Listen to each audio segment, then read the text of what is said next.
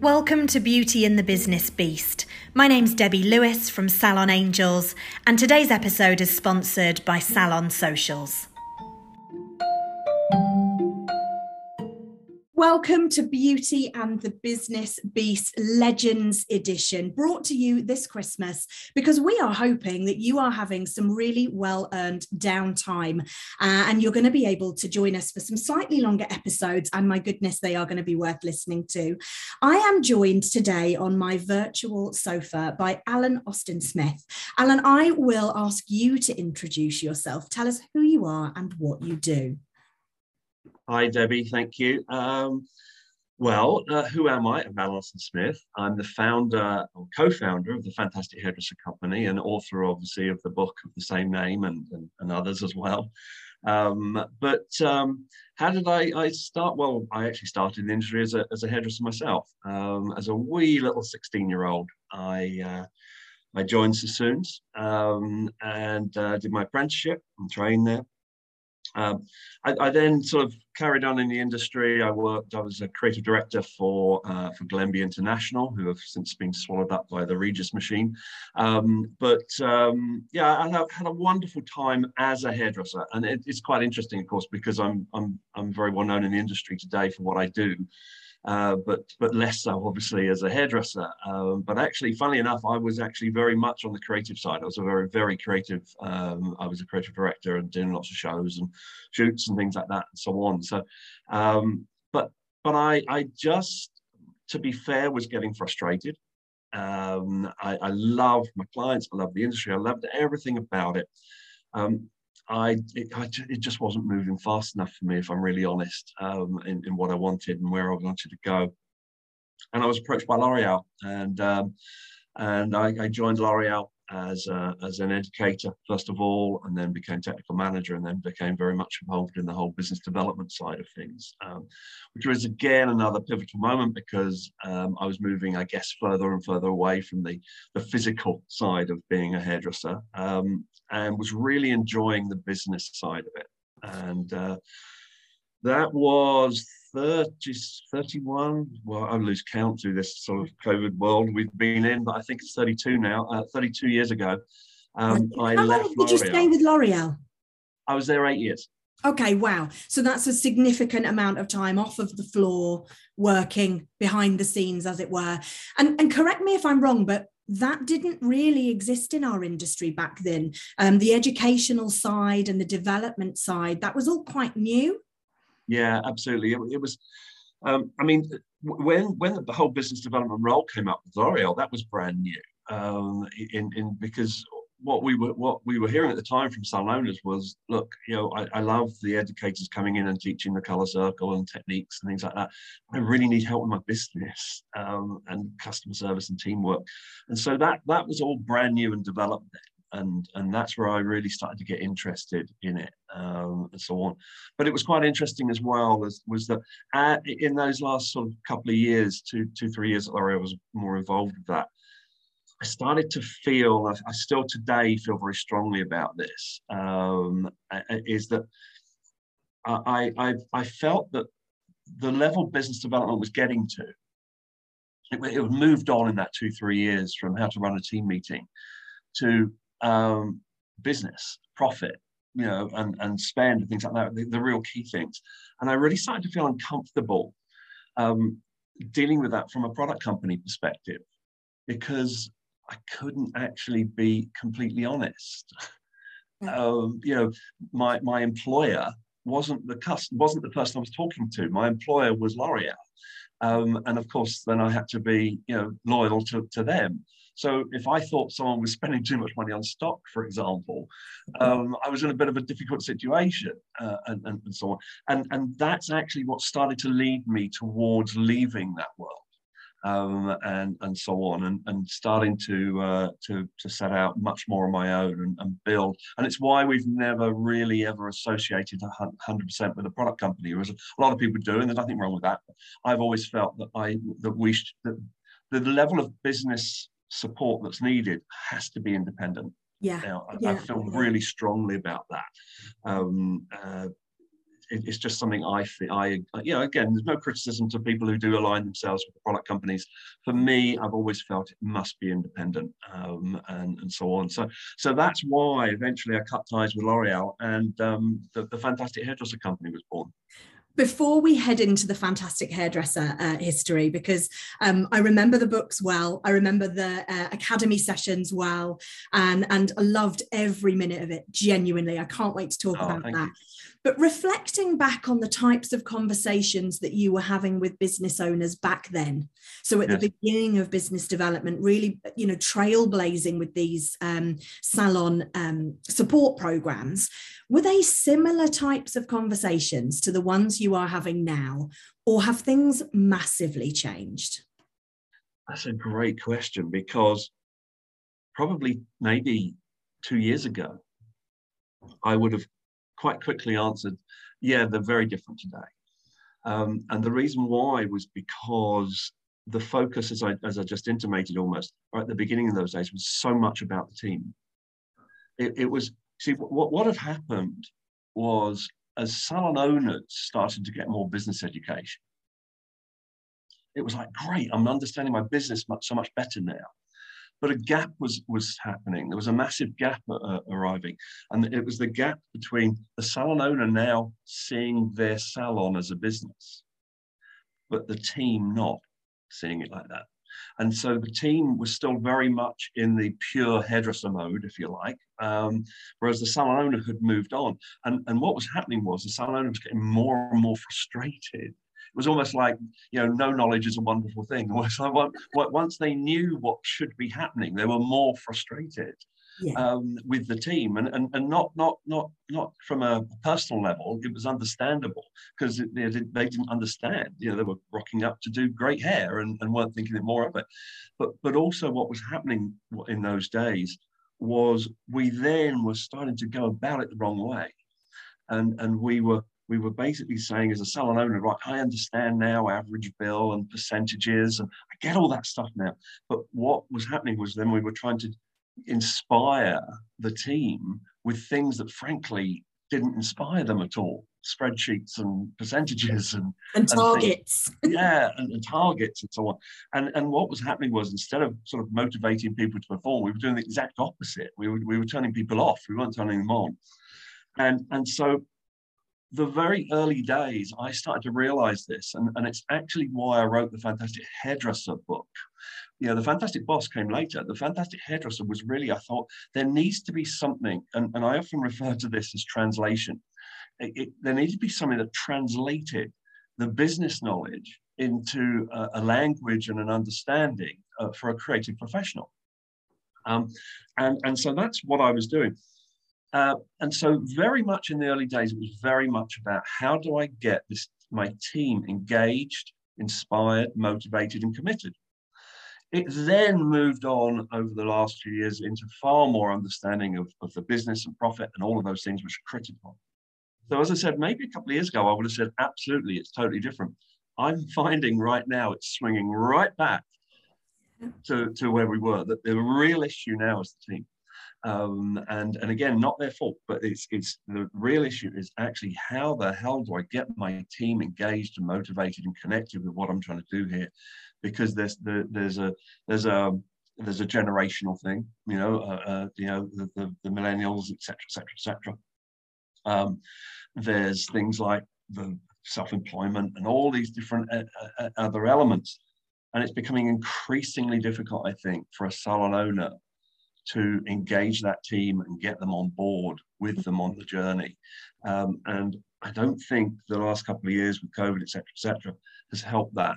Uh, I think I'm certainly hearing from people as they've come out the other side of that, that um, you know that there's maybe a slightly different attitude within the team, and that that is becoming the biggest issue. And if they can even attract the talent in the first place. Um, well, yeah, absolutely. I mean, to be honest, that was on the horizon before all of this. Um, I think even more so. I mean, e- even if you just take the first year of it all happening, nobody employed any trainees in that first year. Um, you know, so immediately that that to me spells of a of a, a shortage of, of, of, stylists in five six years. Got a pipeline problem. Absolutely, totally. Because you know, for a variety of different reasons, we all understand this industry will always have a turnover. It will always have a relatively high turnover. It will always be a relatively young uh, business now. Some of us, like me, are still around, knocking ourselves around 60 odd years young old. like us, you mean, Alan? Young like us. oh, you got a way to go before you reach me, Debbie. But basically, you know, but but but essentially, it is a young industry, and it will always have a high turnover of people. If we haven't got that blood coming through, that scares the living daylights out of me. Um, especially if we're also losing people. Um, I, I, think it's, I think it's the, it's been the silent um, fear for a few years now, to be honest. I've been talking about it for a while.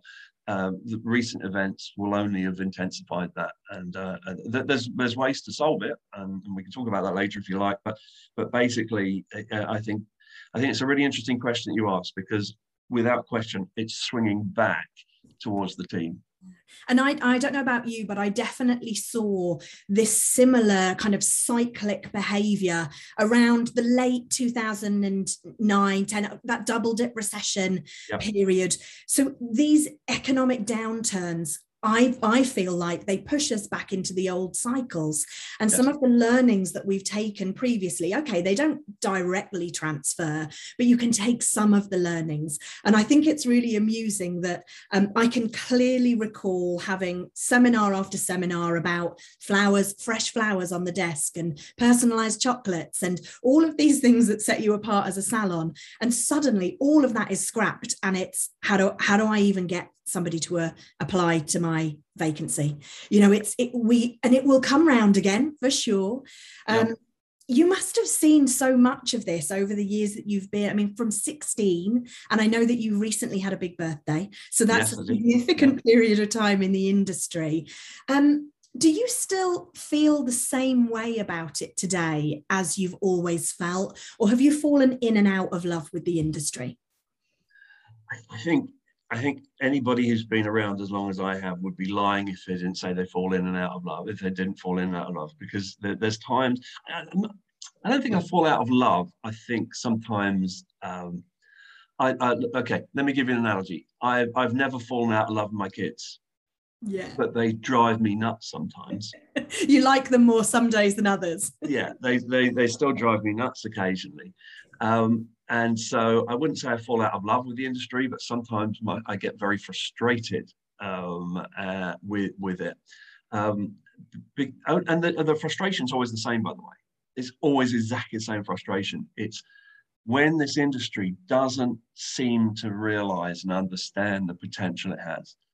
Um, and, and, whether that be a young person industry or a salon owner or whatever, it, that that what you can achieve not just financially, just just in your personal success, in in in everything. It's got it's such a wonderful balance this business gives you, um, and um, what you can get out of this business is so amazing. And yeah, when I when I get frustrated, it's because I see people that don't seem to get that you know, and, and so on. So, so I wouldn't say I fall out of love, but yeah, that does happen. In terms of you know changes and things I've seen over over the years, oh my gosh, yeah, obviously uh, so many different changes. But you're right, it is it is cyclical, and that sometimes can also be a frustration. Yeah, it, it is that are we back here again? Yeah. did, did you not learn the talking lessons? about knowing our worth like did, did ago. you not learn the lessons last time? So yeah I, I, think sometimes that that can be the frustrations yeah. Amazing. Um so going back to then you parted ways uh, with l'oreal. You decided to launch the fantastic hairdresser. Um how was the beginning of that journey? Because it must have been really scary. Not many people were doing that. Um, you know you had the comfort and security of that international brand behind you and then you go off just you. Talk to me a little bit about how that came about and what happened. it, it, it, it was i mean i always i was joke i always remember because um, yeah you had a company car and every two years your company car would change. Um, and what would happen is, is they'd say you, are getting a new car on this day, and you go and clean the one that you were giving back, and then some some someone would turn up with a car, and they take your one away, and you'd have your new car. And then uh, when I left L'Oreal, someone came and took the car away, but they didn't leave me one. and I remember thinking, oh, okay, uh, I'm probably naive. I, I knew I had to get a new car, but it was a real moment of like, okay, yeah, Yeah, that's um, a reality check right there when you realize what you're now going to be driving or not. Yeah, absolutely. And it, it really was, you're right. It, it, it, it was scary. It, it was scary. Um, I, I, I, I'd been, I had a lovely um, leaving moment, if you like, when I was told by my um, uh, the general manager of the time of the company that um, I was welcome back if I ever changed my mind or if it didn't work out. And, and that was nice to have in your pocket. I had no intention of going back because I'd made this decision, but it was nice to have that in your back pocket, if you like. So it gave me a little bit of confidence. Yeah, it was scary. I think that the most interesting thing was, was uh, and the scary thing was, um, you know, almost everybody who starts their own business, uh, you make assumptions um, on how this business is going to go, and obviously financial assumptions and so on. And and then rarely are they correct. And and I remember going round to to salons that I knew really well that I'd worked with closely at L'Oreal, and the the sort of the reaction was kind of, "Hey, Alan, we think you're great. We've really enjoyed the work you've done with us, but we didn't used to have to pay for it when we were when you were with L'Oreal. Um, uh, so thanks, but no thanks. And it was a real like, oh, okay. Yeah. Um, and I, I, was really struggling. And then then I just I made a decision which, frankly, uh, I think defined uh, Fantastic Hairdresser Company. And we weren't called the Fantastic Hairdresser of course in the very early days. Um, we changed the name when the book came out.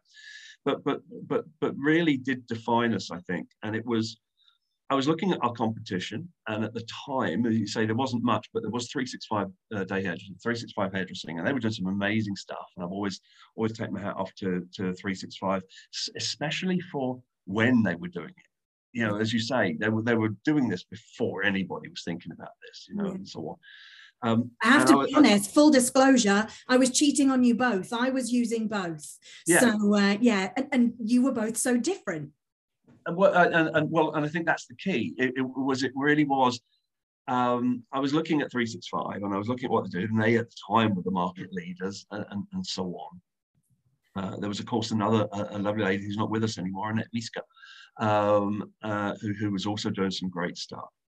But um, so I thought, how do I kind of go about it? And I was doing a lot of learning and reading as I do.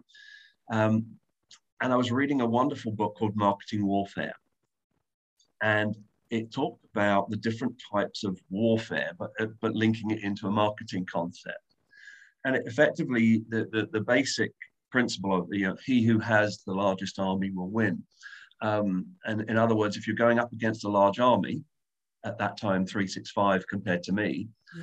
um, you don't go and stand head to head, you know, because they've, they've got the largest army. Um, you have to find different ways of doing it and, and, and so on. And, and I was really thought about this a lot. And I looked at where I felt at the time, and I might be wrong, but I felt at the time that 365 was targeting. And I don't know if you remember, they used to have this great ad of a bike going uphill. And it was like, it's tough pedaling uphill. You know, it's tough running your business. We can help you. We can help you. And that's very much where they were focused. And I thought, okay, what if I go completely in the other direction? And what if I target the already successful businesses? and show them how I think they can be more successful. And so my first meeting was with Charles Worthington, uh, Charles and Alan Peters. Um, start with the small. Peters. Start with the small fries. Well, no, but that was it. It was literally that. I was like, okay, if I go, if I go that way, I'm competing with 365. Yeah. 365 aren't talking to Charles Worthington, and Charles Worthington wouldn't be interested in 365. So, but okay, let's let's go and have a meeting with Charles now. Um, and uh, I said, I basically said, look, you know, obviously you guys are doing great and whatever, but I, I think I can help make that better for you, and more successful. And we talked about it, and they started doing some work. I had the same conversation with Blushes. I then had the same conversation with Sean Hanna, and Guy Kremer, um, etc. And you're getting the picture. And so I, I was starting to talk to, to this level of business and sort of and, and that was scary i knew these guys but it was scary sitting with them going i although you're successful i think you can be more successful and then and of course they challenged me and said well how and i had to sort of show them how i how i felt i could help and so on but what happened was was that sort of built a group around us um, of, of brand names um, later Toni and Guy, Trevor Sorbie, and, and so on. And I think what started to happen from that, as I say, defined us, was that people then sort of looked at us and said, wait, wait, wait Wait a minute, if these guys are using Alan Austin Smith and Fantastic Hairdresser, there must be something in it. Um, it actually then became a negative for us um, because then normal salons thought they weren't the right type of business for us and, sure. and thought, thought we were elitist. Elitism. And, and, yeah. Yeah. But, but at the beginning it was perfect. And then we had to really get across this message of no, no, no, no, no. That, that was purely and simply how we started off. We work with everybody and anybody who wants to grow and, and one wants their business to grow. But but that's very much how, how it kicked in. Um, and uh, yeah, from there it just uh, it just started to roll. And then then the Fantastic Hairdresser book, as I said, I wrote that.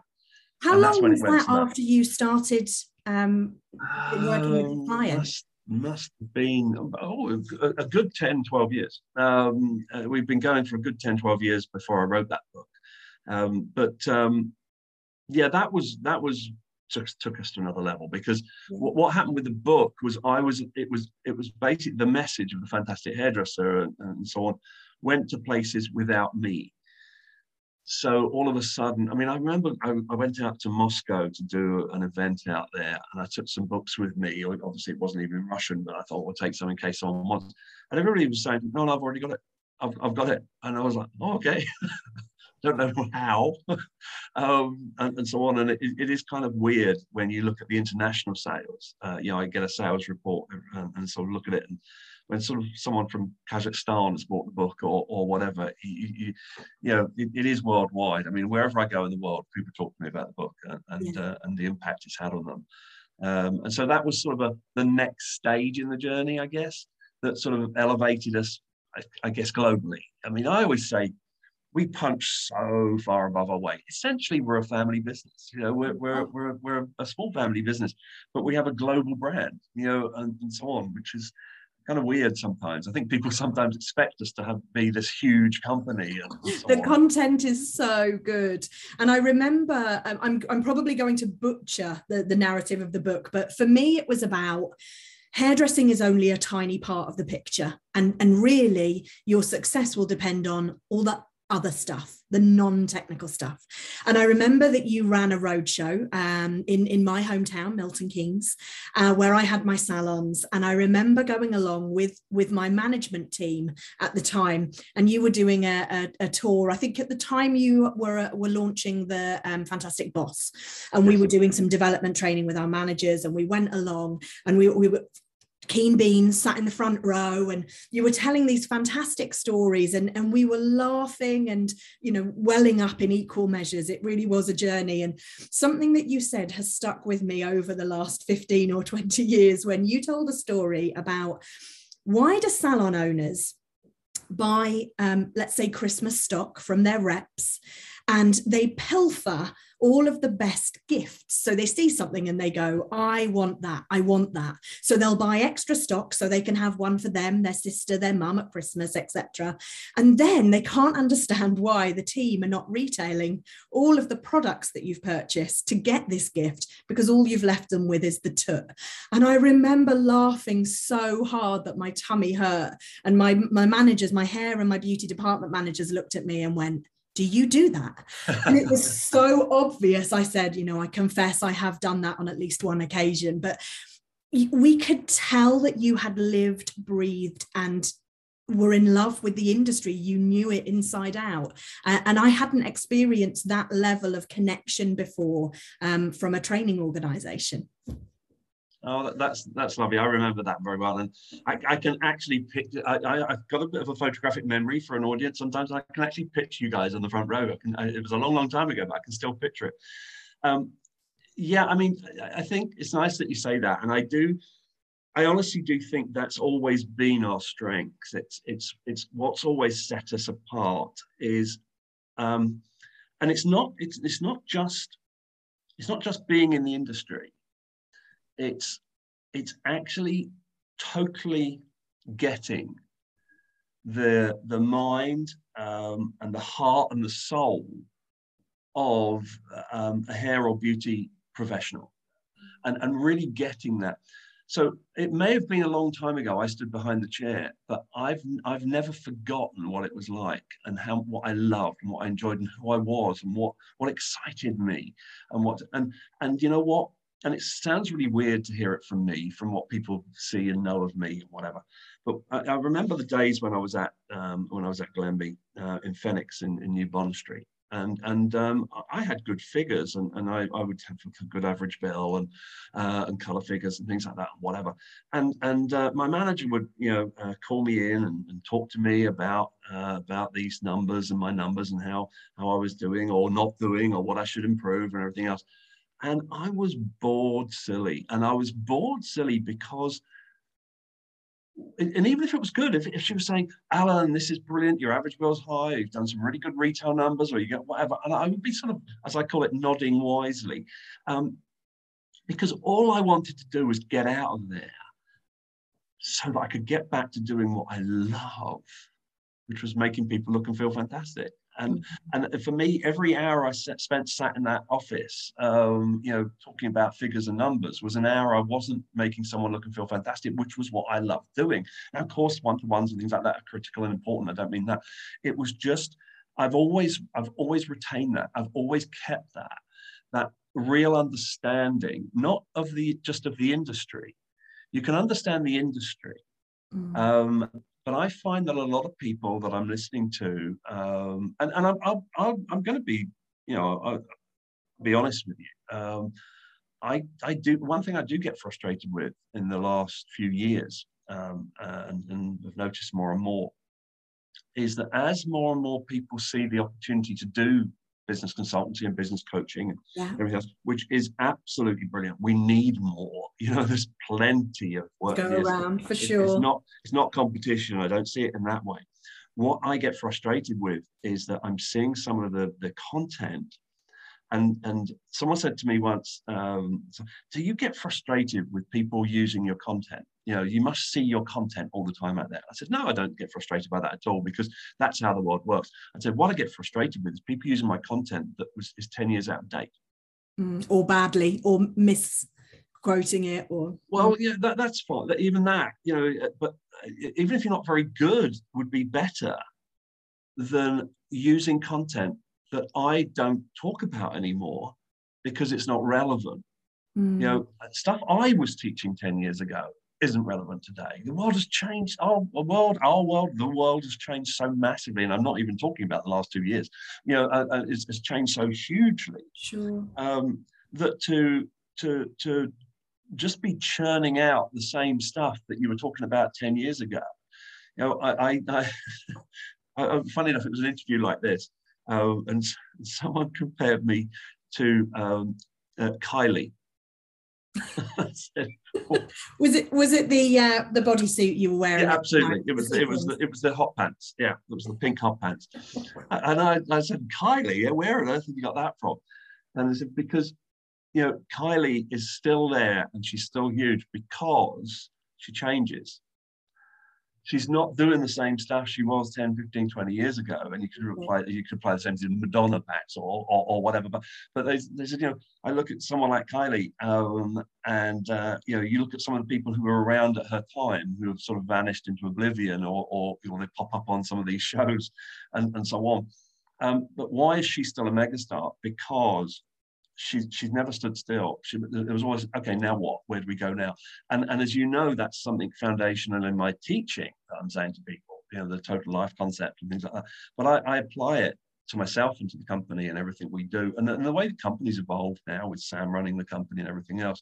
So um, I, I think there's so many things that were right at the time. I'm not saying I was wrong 10 years ago. They were right at the time. Um, or, or maybe they were wrong. Maybe it was actually after looking at saying, you know what, this isn't working. You know, this is still not engaging the team, or this is still not happening.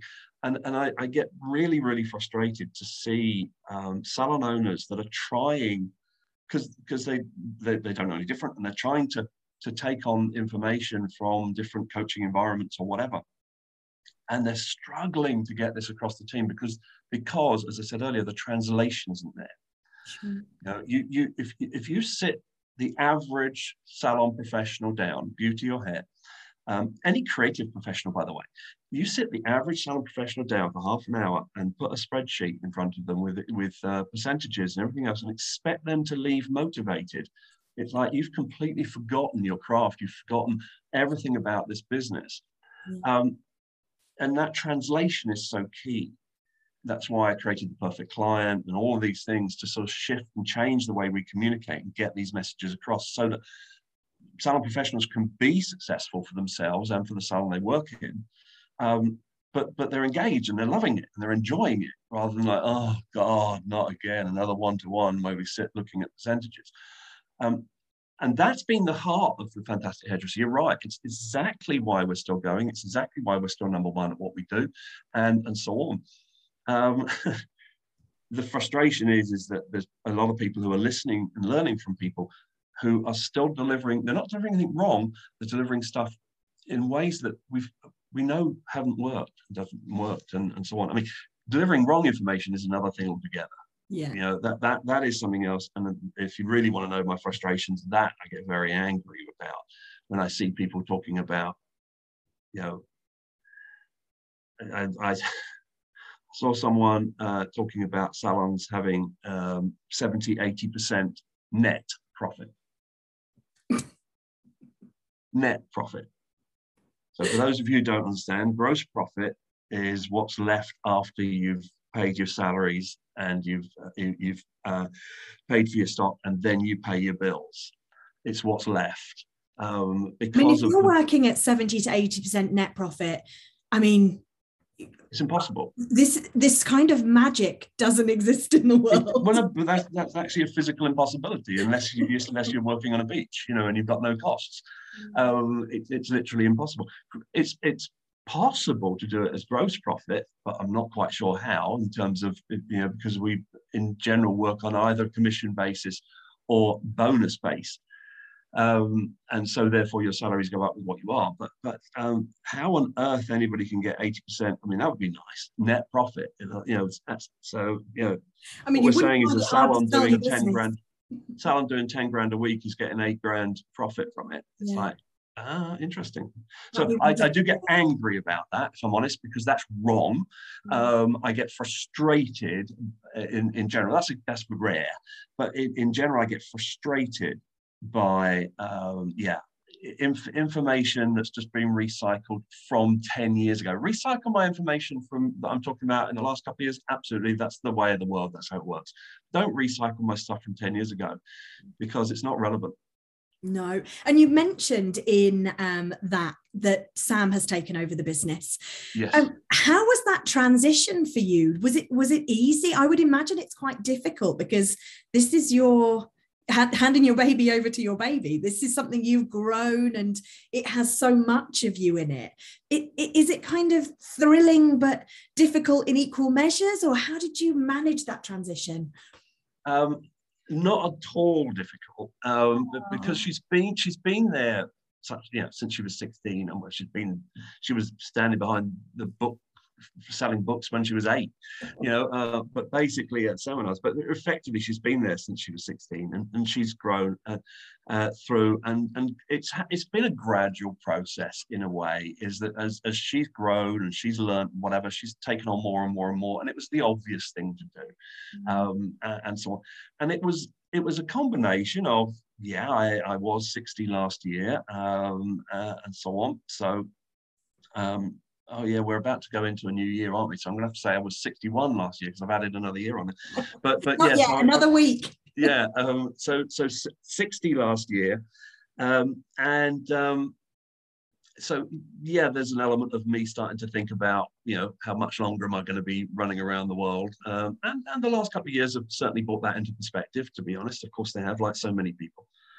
Uh, so so that was obviously part of it.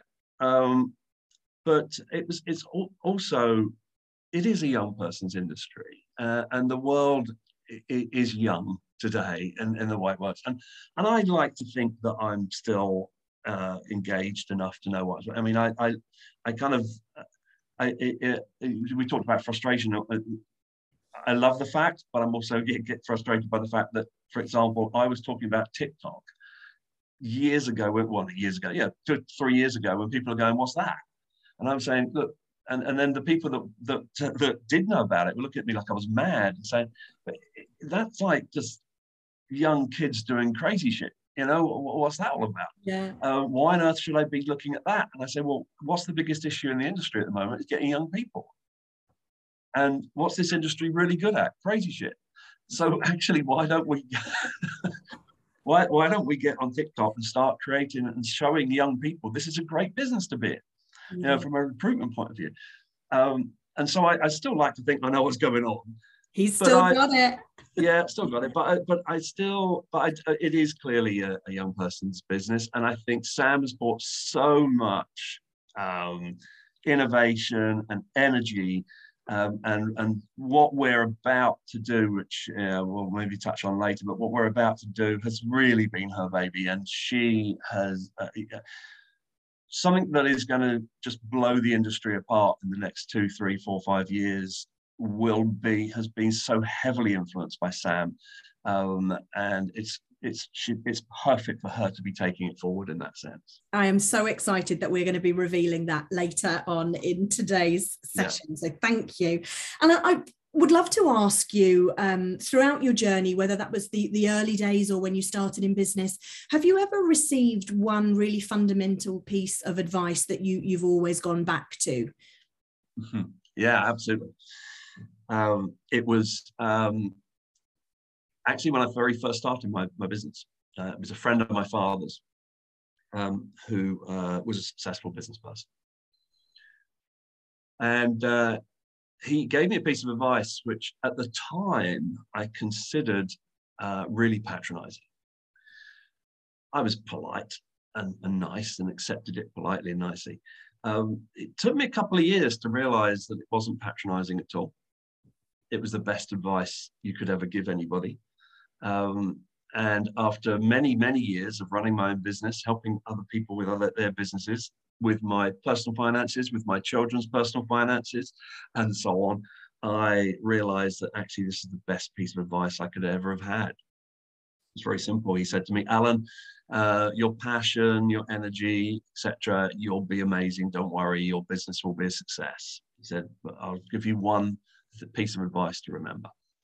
And I was like, oh, yeah, great. What is it? He said, just make sure more money comes in than goes out. Yeah, yeah. And you can understand at the time I was young and I was, I was like, yeah, get that. that. That's your big piece of advice, is it? Yeah. And, and again, I was very polite, but I kind of thought it was a bit patronizing. Oh my God. You know, um, uh, how often do we forget that? Yeah, particularly when you've got multiple projects running. And uh, I all too often hear salon owners say, I'm investing it back into the business, which usually, to, to my mind, is you, you don't actually know.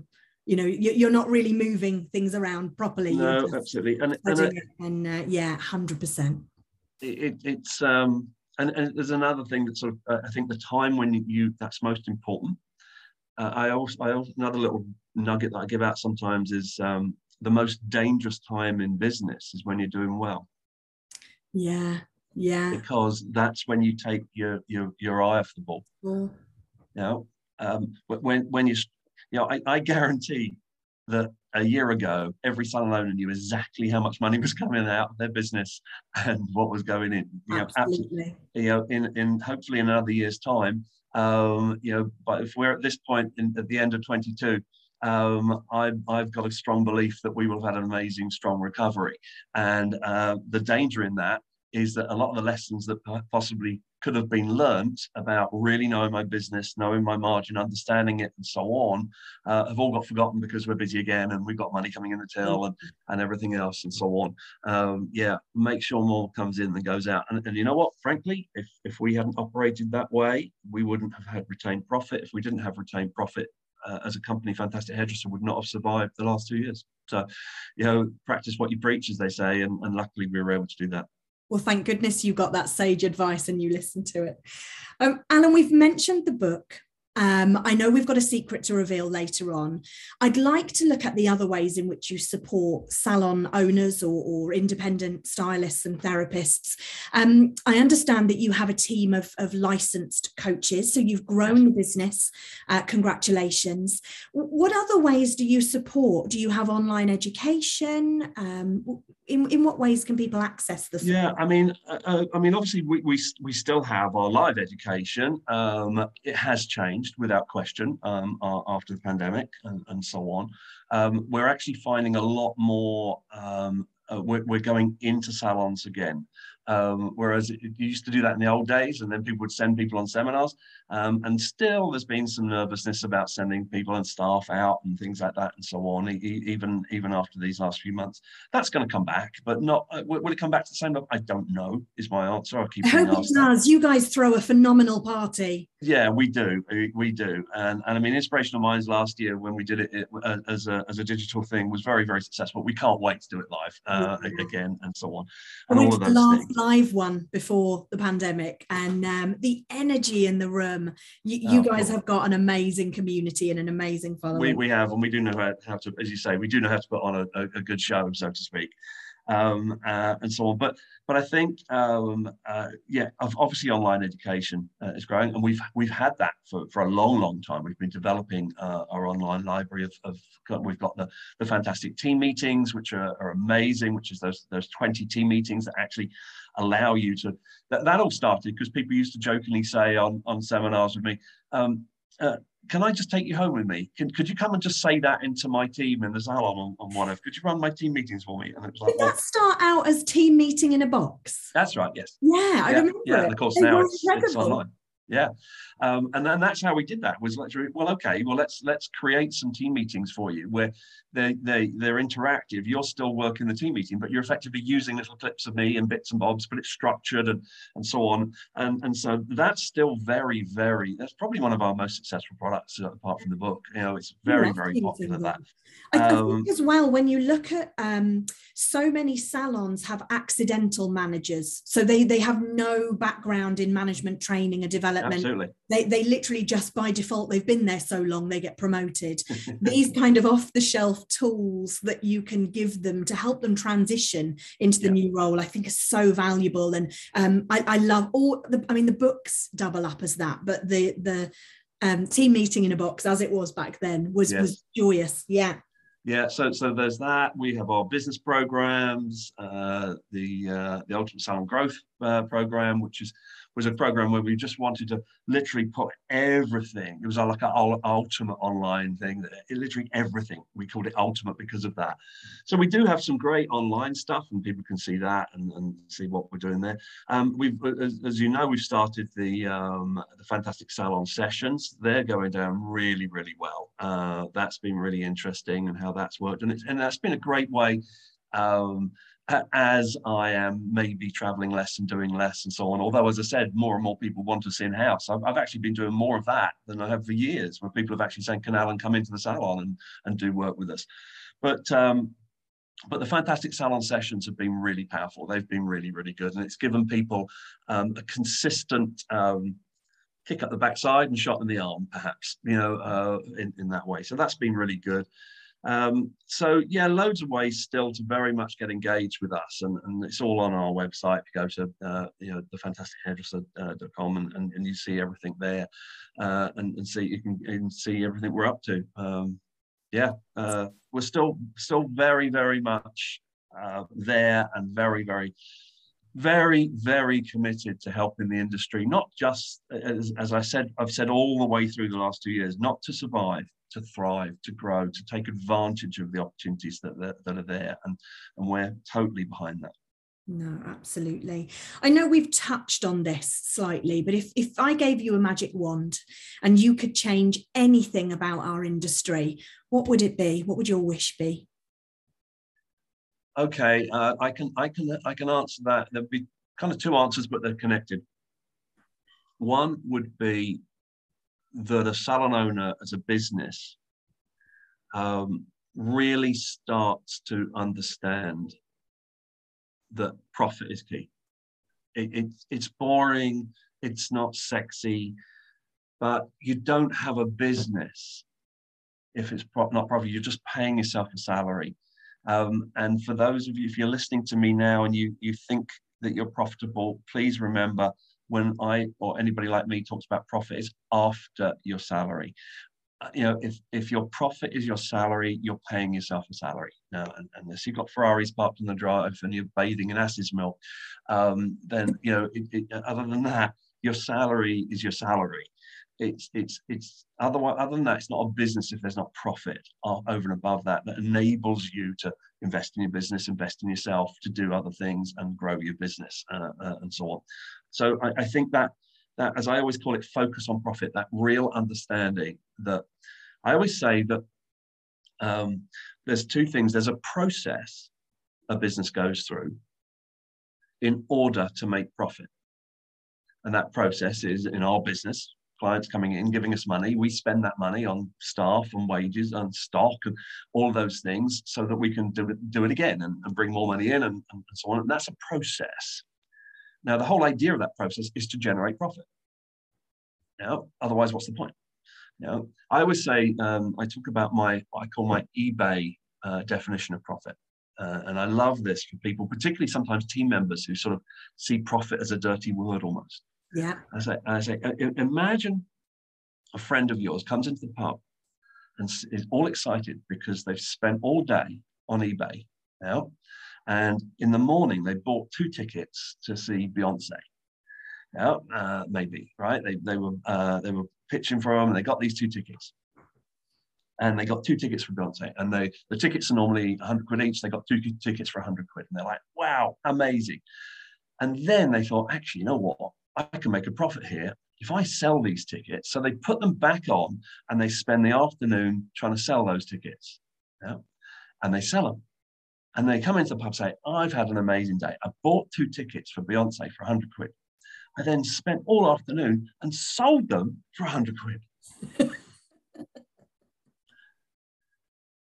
and as I always say, you'd look at that person go, sorry? What a waste of your time. Yeah. What a waste of your time. And I also say, you know what? A 12 year old would know that's nuts.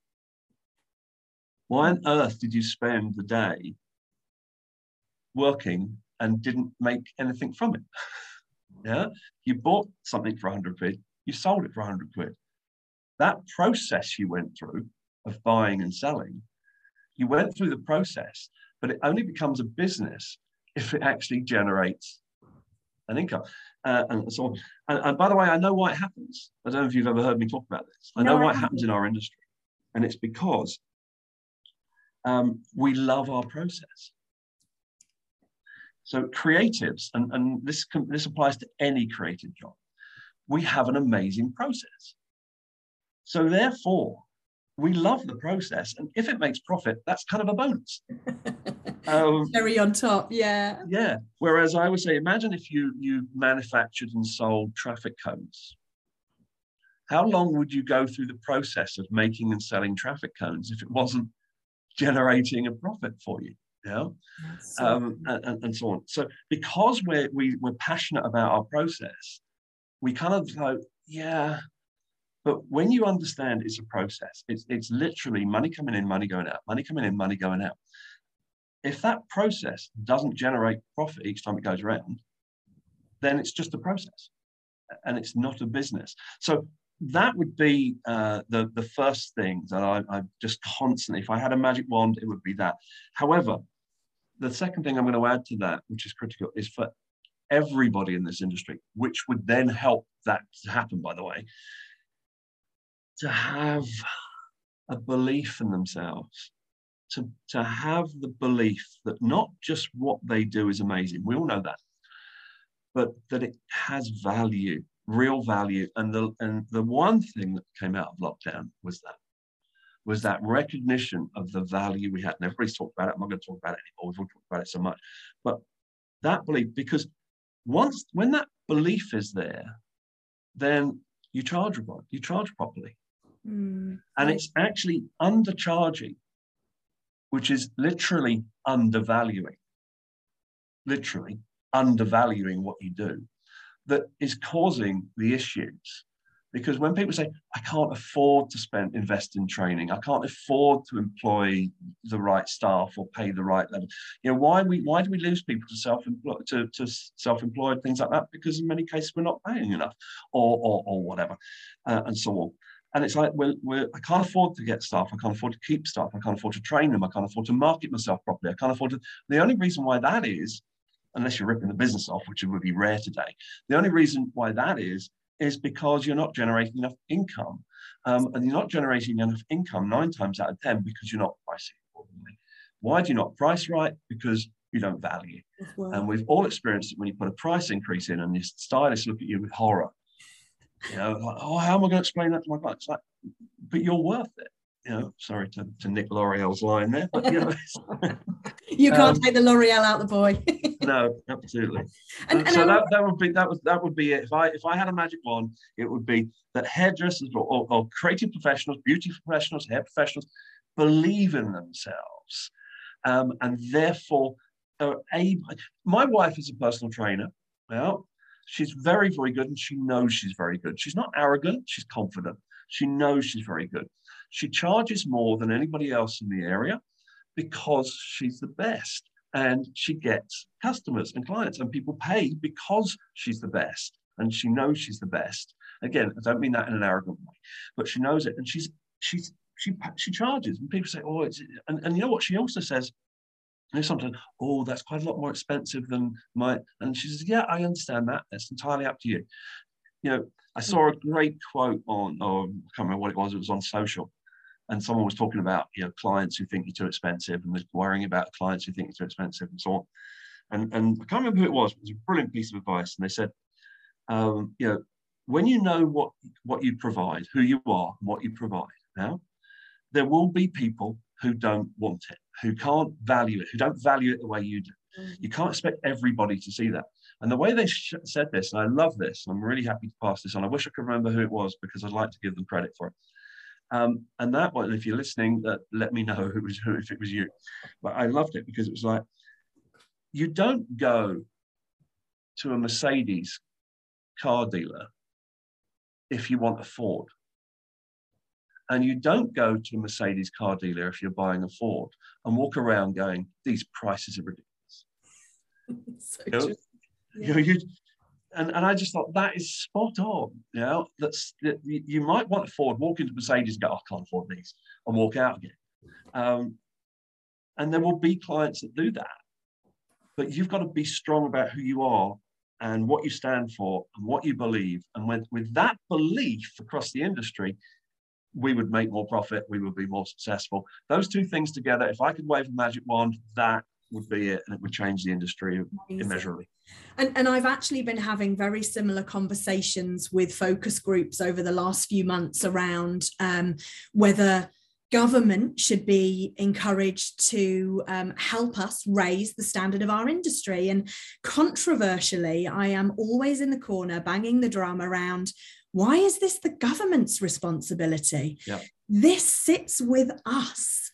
Um, plumbers, electricians, um, mechanics, solicitors, they set their value.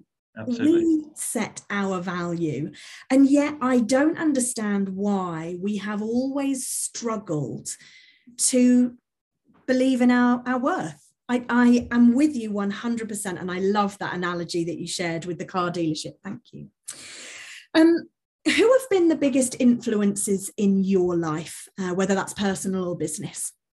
Wow. Um, that I that's too huge for me to answer. There's been so many because and and and and the reason why I think is because I'm such a learner. Because um, I'm, you know, today, still today, I, I, still stand by my 15 minutes a day as a minimum. I'm constantly growing, constantly learning, constantly aware of everything. So it, it tends to be very much who's inspiring me at that moment. You know, I've, I've been I've been really connected to Steven Bartlett um, uh, for, for for the last uh, few months. Really, I love what you know. I expected a twenty, you know, someone of his age who became a multi multi billionaire uh, uh, at 21 to be a, a very arrogant uh, up his own backside type of guy which was a dreadful judgment from me, but yeah. Um, and I was like, wow, this guy's so grounded and so you know really knows his stuff and so on. And, and uh, I'm, I'm, loving learning from him at the moment. For example, um, I'm loving learning from some of the people on Clubhouse and and, and things that I'm picking up there, uh, and, and, and so on. So in terms of, I, am just I'm constant, I'm inspired uh, by someone every day uh, in that way. I guess. I, I, I get, I get, I think if I was to to give you a, a perhaps a slightly better answer. And again, it's still not a person. Everyday people who put themselves on the line inspire me. Mm. You know, I, am I'm, I'm inspired by the, I don't know, the, the big names that we all see uh, and, and, everything else, whether it's in our own industry or in the world or, or whatever. They, of course, they're inspiring. But I actually get the best inspiration from from whether it's in life, whether it's that mother who's trying to get drug dealers off her street, or, or doing, or, or, or, or whatever. Normal people, you know, normal salon owners in our own industry. You know, you, you, you're, you're not Trevor Sorbie. You, you, you're Joe. You've got a, a, a small salon in a, a town somewhere um, but you're doing something different. You're, you're trying something different. You're putting yourself on the line a little bit. You're not prepared to just accept the norm. You, you want to do something different.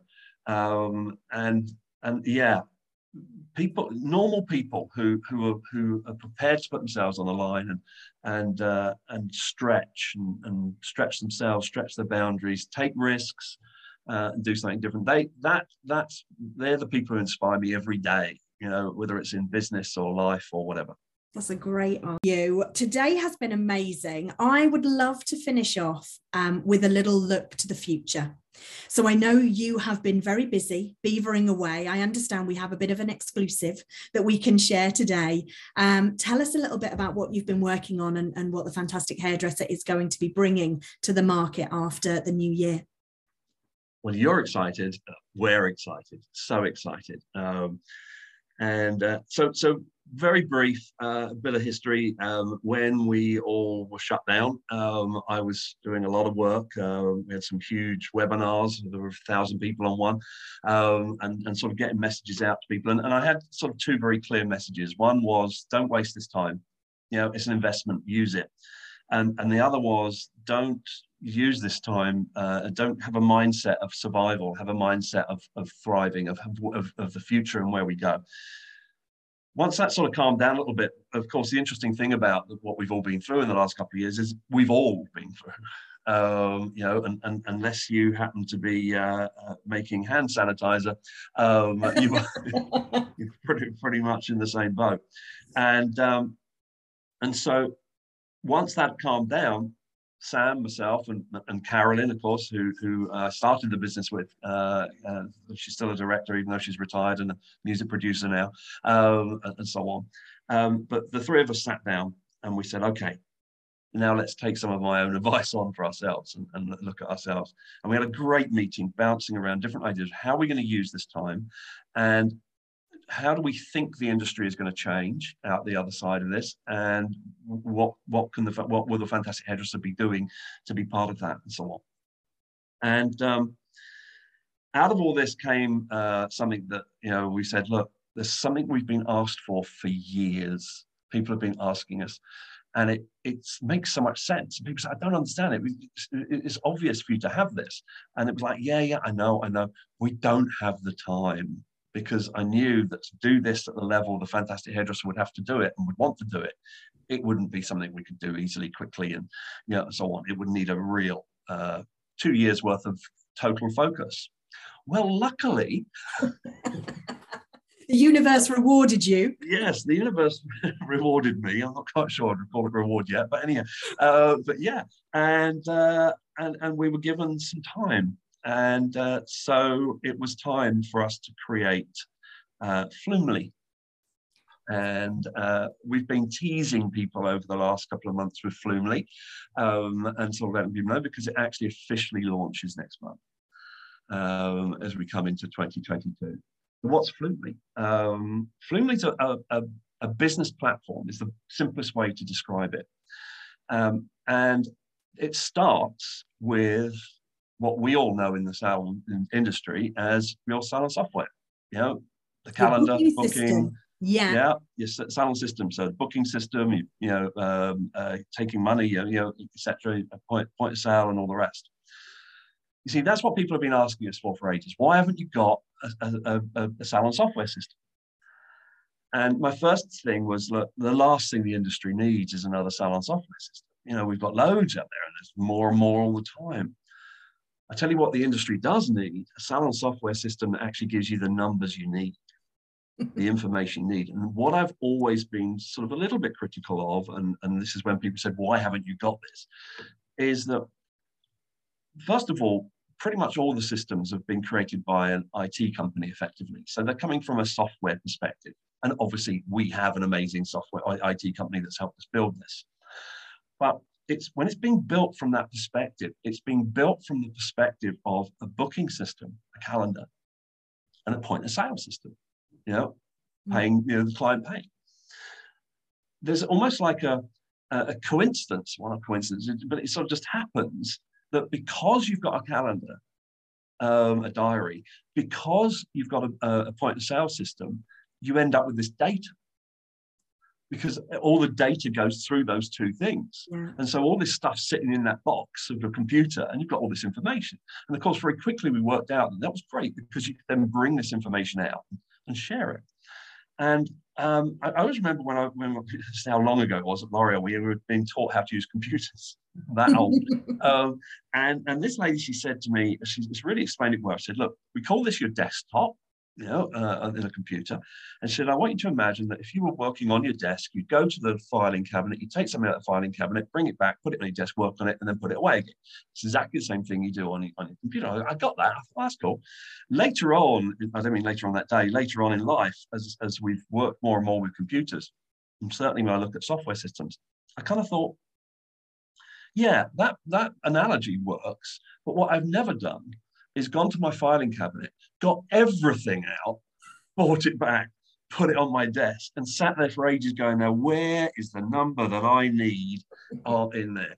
And it's and what kind of happened, and I'm seeing it happening more almost, is that because we've got all that information, um, a sort of salon software IT brain is thinking, wow, look, here you go, here's all this stuff. Creative professionals are looking, going, I have no idea. That's a byproduct. It's a waste product of this. Yeah, I mean, and I look at it, but I there's two numbers I look at, and, and, I don't, and, uh, I, and when I do want some information, when a business coach, like you said, our, our, our coaches are saying, "Oh, I, oh, I don't know," and they call up, and where do I find this, and so on. So the, the first thing was was that for me that this a system that was built from a business coach's perspective mm. of really, and you touched on it earlier, and I'm so glad you did because I do believe it's our strength, and you're going to see it more with Flumely than than anything. Is we get this industry, we know how your mind works, how you think, and so on, and so we, we're presenting the information you need first of all in a i mean the, the people people who have seen it have literally gone oh my God, thank you. I mean, it's literally been like that. So, so that's the first thing that, that, that that information has been structured in certain ways so that you don't see everything, you see what you need. But if you want to go deeper, you go deeper very easily. So that's the first thing. But the real issue is that is the information relevant? And that's what I've been saying, banging on about for ages. So, for example, Debbie, if you said to me, um, yeah, our average bill is 45 pounds. Right. My immediate response is, what's it meant to be? Yeah. What does it compare to? Yeah. Yeah. Um, oh, we, we do 180 clients a week. Oh, great. How many do you need to do? Um, we did this marketing and we got 50 new clients. Fantastic. How many do you need? In other words, these numbers actually on their own don't mean anything. Mm. They're completely irrelevant. They need to be benchmarked. But then what do you benchmark it against? And that's when the whole fantastic salon philosophy, which has always been a two year plan, well, how much profit do you want to make at the end of year two? Not a percentage, cash. Now, you want 50 grand? You want 100 grand? Fine. Let's now work back and see what you have to change in year one to achieve that in year two. So you need this many clients at that average bill to achieve that. Well, currently you've got this. So over the next 12 months, let's work to get to this client, to that average bill, et cetera, et cetera, so that you've got everything in place to make that happen. I call it getting your ducks in line. And that's what our coaches work with you on and, and everything else. That's the whole process. So now what we've got with Flumely is it's amazing. So, you know, when you set up any system, you you have to do the, the basic setup. You have to put your prices in and everything else, whatever. We have two setups. That's the first one that everybody has to do. We help with that, obviously. But the second one is you go through the fantastic little thing we've built, so easy. Um, but you go through this process where you actually build a little plan for yourself. It's like a coaching plan, first of all. And from that, it says, you need to make this much profit that you've put in. You said, I want this. You punched it in. You need to be doing this many clients, this average bill, etc., etc., etc. And it, it, so now the benchmarks are in the system, but they're in the system based upon what you want from your business, not just randomly. Yeah, the full answer. Yeah. The other thing is, is also you mentioned our coaches. Um, as part of the setup, you have an hour with one of our coaches taking you through that to set you to set all that up for you. So, so you know, even if you think, oh, I don't understand all that stuff, it's okay. Well, we'll take you through that. But now that's in, it means that everything's relevant. All the information is relevant. So, so people say to me, oh, does it do this? Does it? And I, I kind of say, look, to be honest, it does everything any system needs to do. We like to think it does it really coolly. We've got some little nice little ways of doing it. It looks amazing. It's kind of I think one of the nicest things we've had is that when people have seen it, it said exactly how I'd expect it to look from a fantastic hairdresser. Amazing. You, know, it, you have a very look, strong it, brand. Yeah, it look looks great. It, it's stylish. It's fun. Uh, and so on. So, so, that all works. But it basically, yeah, does it, people say, oh, does it do SMS? Does it do marketing? Does it have a loyalty program? Like, of course it does. It does all the things you would expect it to do. The difference is that it's kind of like a, it's, it's kind of like a, a an online coach there with you all the time because every day or every week, whenever you look at your dashboard, it's going to be telling you you're a bit short of your target at the moment. You need to be doing this, need, and so on. And we've got other little things that we do. You get an email saying to you, "This is what you did. Here's some tips. Here's some ideas." Because of course, the final bit, and I'll shut up. Uh, the final bit, I'm excited about. Sorry, I'm very passionate about. No, don't apologise. It sounds amazing. Yeah, but but the final bit is it then has all the fantastic hairdresser education attached to it. So you've got the fantastic hairdresser. You've literally got the fantastic hairdresser in a box, you know, underneath your desk, and uh, you, have got all of that. So with this this two year period, first of all, you know, we had to recruit the right people to work with us, and that, that was a long process. We got them. Uh, they're amazing. Then um, they had to get my brain into a piece of software. So that was cool. And then from there on, Sam was just taking it forward and making it just the, the, the, the, the jargon is user experience. It's got to be really quick simple and easy to use. And, and she has just put her stamp on it just so amazingly. I mean, it, yeah, it needed my brain in terms of what's in there and the way I teach and everything else and the philosophies to to get in to create that. But the product itself is Sam's and and and and the software guys. They've done an amazing job, and we're we're we we I truly believe we're going to absolutely revolutionize this side of the business. We've been totally disruptive with it, and uh, so excited. Disruptive is the word I would use. Um, ev- every other sector other than ours seems to be harnessing the power of data interpretation. And I have long said it, it's just not something that we do. We don't love numbers. And mm. um, so to be able to bring a tool that, that will really help people to run their businesses, um, I think is incredible. So thank you. And thank you for everything that you've done for our industry. Oh, um, thank you. I, ho- I hold you personally responsible for the fact that I had 47 team members in one salon uh, at the height of my career because you inspired us to want to have more, be more, do more, and enjoy every minute of it. And I and I love the fact that even though decades have passed, that passion and the solutionizing and the inspiration still remains.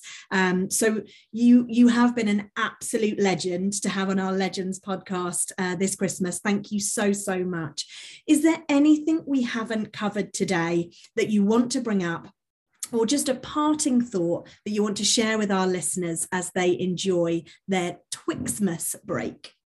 Uh, well, I think we've covered a lot, Debbie, and thank you so much for inviting me here today. Um, and uh, it's it does it, it, it's lovely to know that somewhere on the way, uh, the work and effort and energy that we all put in here at the Fantastic Hairdresser um, is recognised and, and and does help and does make a difference. So thank you for that, really do.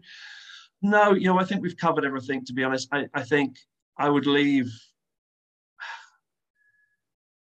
I think the, the, the comments we've made already about valuing yourself, I, I think is is what I'd want people to take away from anything I'm talking about at the moment.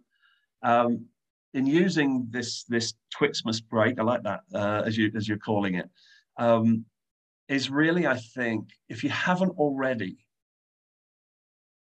it's time to lift our heads. Um, I've been talking to a lot of people over the last few months about this, and people are starting to.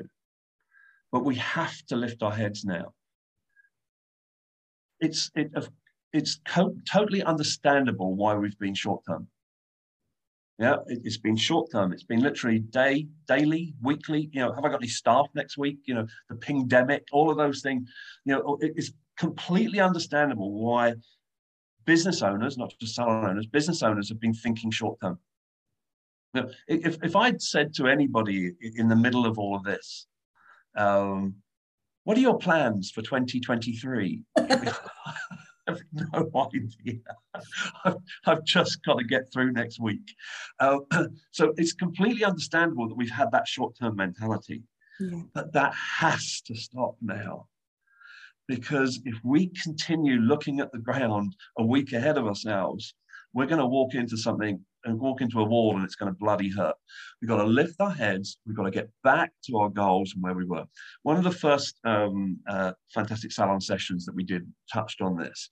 And I used the analogy um, of, of uh, I often use this analogy of a journey. So actually, okay, this is what I'll leave you with. This is the analogy that I, I used um, that three years ago, perhaps three, four, five years ago, whatever, you decided to go on a journey in your business. Um, and you, you I use the metaphor of a paradise island. You, you decided, where's that island? That's the island I want to be on. That's where I want to be. And you got a boat. You've got a crew and you boarded the boat and everybody on the boat was clear about where we were going and what we wanted and what was in it for me when I get there as a crew member. Everybody was looking going there for different reasons, but we were all together and we were all on the boat and we were going to the Paradise Island. And then the mother of all storms hit. And all we could think about was keeping the boat afloat. Was literally, you know, there were sails blowing away, there was broken masts, there was the crew was chucking water out the side, etc. Because um, we needed to keep afloat. Gradually, gradually, the storm abated. It started to move away, and, and there was still work to be done. There was still masts to be mended and sails to be sewn, and and so on. Uh, but the problem now was we didn't even know where we were on the ocean. We were facing the wrong way. We didn't know where we were. and what needed to happen was the first thing that needed to happen was a period of let's mend those sails, let's mend those masts, let's turn the boat around, let's get back on track. And then let's lift our heads and get back on to our journey to the Paradise Island, where we were focused three years ago. I've lost, maybe lost some focus. It's time to lift my head and get back again. And if if this period before a new year is the perfect time to be thinking, okay, that's behind us now. Let's do this again. Let's get back on track. And I think that is, is the message for any business. That is so wonderful. You are such a good storyteller. What a legend. Alan, thank you. thank you. Merry Christmas to you and yours. Wishing you all um, the health and happiness that the new year will bring. Can you please just tell us where we can find your fabulous new platform? Head to the socials, head to our website. You, you literally over the next, I mean, we've been teasing a little bit, but over the next few weeks, you're going to start to see loads and loads of stuff all, all about it. And, uh, and so, yeah, please, please be, have get in contact, see what we're up to across the board. It doesn't have to just be Flumely, all the stuff we do, but um, effectively, you know, um, I, would just like to mirror what you said. Uh, yeah, Merry Christmas to everybody. Uh, thank you for having me here, and to anybody and everybody that's listening to me and to listening to this and this whole week of legends and all the different things that you're doing. Let's rock 2022. Come on, it's time for the Roaring Twenties. Let's let's let's get going. oh, yes. Amazing. Thanks for joining me on Beauty and the Business Beast. My name's Debbie Lewis from Salon Angels. If you need business coaching, networking with other salon individuals, or recruitment solutions for your salon, don't hesitate to get in touch with us. Find us on any of the social media channels. Just search Salon Angels. Thanks also to our sponsors of this episode, Salon Socials. They've created a fantastic social media planner to help you get organized and in control of your social media scheduling. And they also run an incredible Monday marketing meetup online every week between 12:30 and 1:30 to help you get set for the week ahead with your social media posting. We'll see you next time.